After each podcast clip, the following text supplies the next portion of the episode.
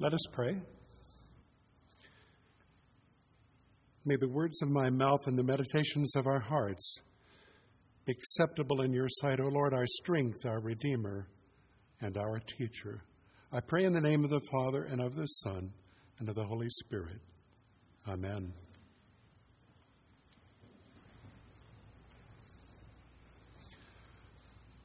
Service to Jesus must not fill our lives so much that we are unable to hear from him. I'll say it again. Service to Jesus must not fill our lives so much that we are not able to hear from him.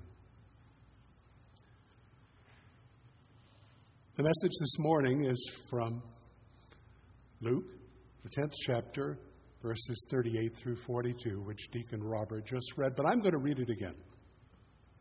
It's short. Now, as they went on their way, Jesus entered a village, and a woman named Martha welcomed him into her house. She had a sister called Mary, who sat at the Lord's feet and listened to his teaching. But Martha was distracted with much serving, and she went up to him and said, Lord, do you not care that my sister has left me to serve alone? Tell her then to help me. But the Lord answered her, Martha, Martha, you're anxious and troubled about many things, but one thing is necessary. Mary has chosen the good portion, which will not be taken away from her. Let's look at the context. Jesus and his disciples are traveling, they're on the way. They're in the northern ministry, they're north of Galilee. And they enter the little village of Bethany, like a bedroom community for Jerusalem. It's just two miles away. They've visited Bethany often, and they have friends, and Jesus and his disciples have friends there Martha, Mary, and Lazarus. We know this from John's Gospel. Mary assumes the position of a student, the position of a follower, a disciple. She sits at the feet of Jesus. It's as if she studies under him. The Lord is teaching, Mary is listening, and Jesus is teaching everyone present in the room. And Martha, bless her heart, as we say in the South, is distracted. She's drawn away from hearing the Master. She's drawn from the room or drawn into a jumble of anxious thoughts. She becomes overwhelmed. One may assume she prepared the meal, or at least much of it. We can imagine the spread was somewhat elaborate, or she would not have become so anxious and troubled. Anxious, of course, refers to this inward uneasiness that she had, and trouble certainly denotes much worry. Martha, who believes in Jesus' teaching, runs the risk of stifling the word through her frustration over the worthy goal of hospitality. How many guests are there? We don't know. Martha is trying to serve the best she can. I believe she wants to sit and learn, but is frustrated that her efforts at hospitality keep her from doing so. Maybe she has called on Mary to help and resorts now to calling on Jesus. Let Jesus command Mary to serve. Now look at this. She approaches the guest of honor, the greatest guest of honor that could ever be. And she interrupts him with her complaints. She asks him to tell Mary to help with the serving. Now, we must assume that in the first place, Martha had hoped this dinner would please Jesus or impress him, or at least provide for him. Instead, she interrupts him. She asks him if he does not care that her sister has left her to serve alone. It is as if to say, Jesus, don't you see the injustice in this? and Jesus rebukes her gently Martha, Martha. And in his remarkable way and unique way, he simply points out that it is more important to hear his word. Mary is doing just that. Mary has the best portion. The best portion is the one thing that matters. Life has few real necessities. Hearing from Jesus is at the top of the list. Jesus goes on to say Mary's portion will not be taken away. Taken away, of course, means to be removed, like stealing precious minutes from a busy parent. The placement of this story after the parable of the Good Samaritan may remind us that hearing is directly tied to obedience. Like the Good Samaritan, right hearing of the word results in the right practice of it. The story of Martha and Mary is followed by the Lord's Prayer Lord, teach us to pray. At first hearing, one might interpret this passage from Luke as a story about women, but it is actually a lesson about discipleship for all of us. One might believe this passage elevates contemplative observances over acts of service, but in fact, both are needed. The point is not that activity like Martha's is bad. The choice Jesus discusses with Martha is between doing something good and doing something better. Life is full of tough choices. And Jesus is stressing the relative merits of good activities here.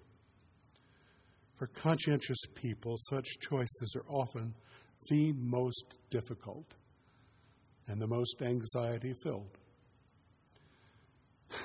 When a tree falls into your great room, there's not much choice. You get out of the way. There's no choice there. Choosing between good and better can be quite hard. I've often said that I make all the large choices in my life. Yes, I, I, go to my office, and two women make all the small choices. They tell me what to do and tell me when to do it. And I go home. And one woman makes all the small choices. She tells me what to do and when to do it. I make all the large choices in my life. There just aren't any. Choosing between good and better is very hard. Good works should flow from a Christ centered life. They do not produce a Christ centered life. When we give Jesus the attention he deserves, he empowers us to serve others. While loving concern may be constructive, Jesus cautions that unnecessary attention to physical needs or the cares of the world may hinder the life of faith and the Christian participation in it. Let's take a moment to sit with Mary at Jesus' feet.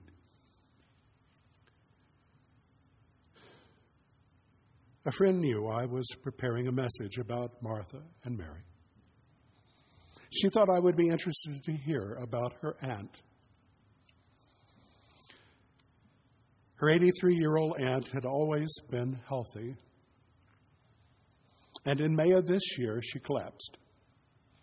She was taken to the emergency room and quickly diagnosed as suffering from a myocardial infarction.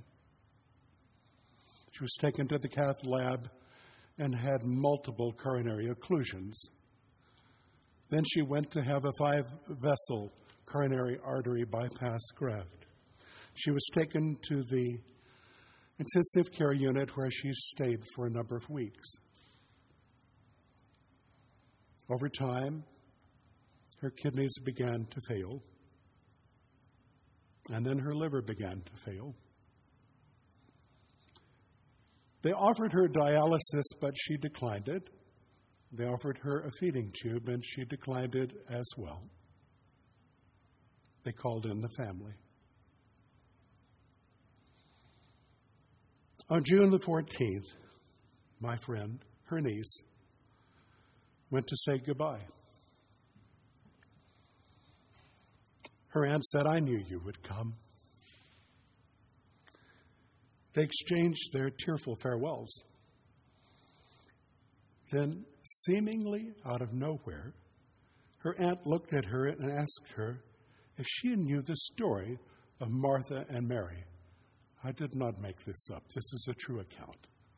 Do you know the story of Martha and Mary? She said, Yes, Aunt, I do. She said, I've always been a Martha. I raised six of my seven children. The first died at two weeks of age. But I raised six of them. And I took care of people.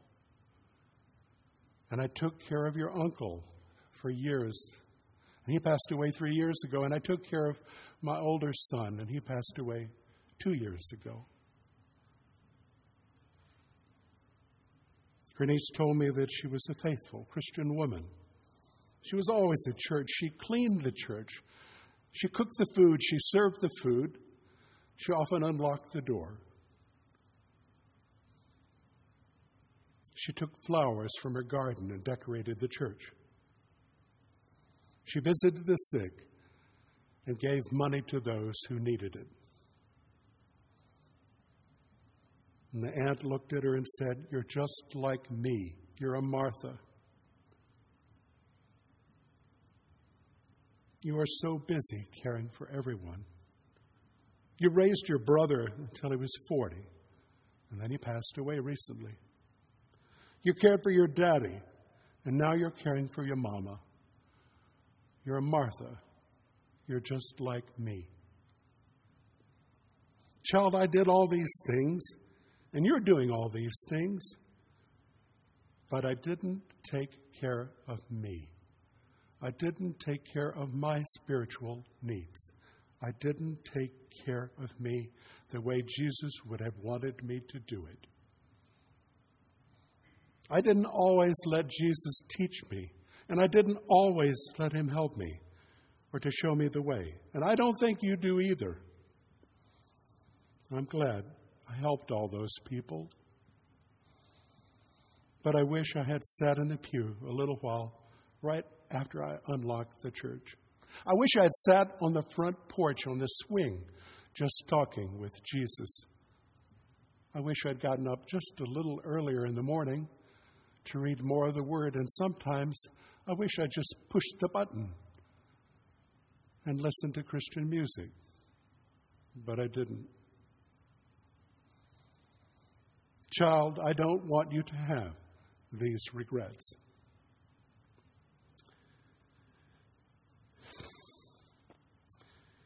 31 hours later, she passed away quietly in her own bed. After her niece shared this conversation with me, she paused.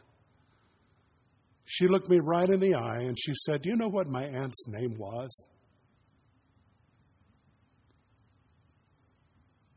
Her name was Mary.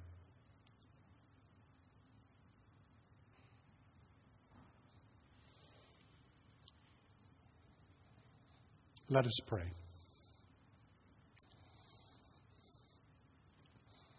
Lord, in the midst of doing good things, may we always keep our focus on you, from whom all good things come. I pray in the name of the Father, and of the Son, and of the Holy Spirit. Amen.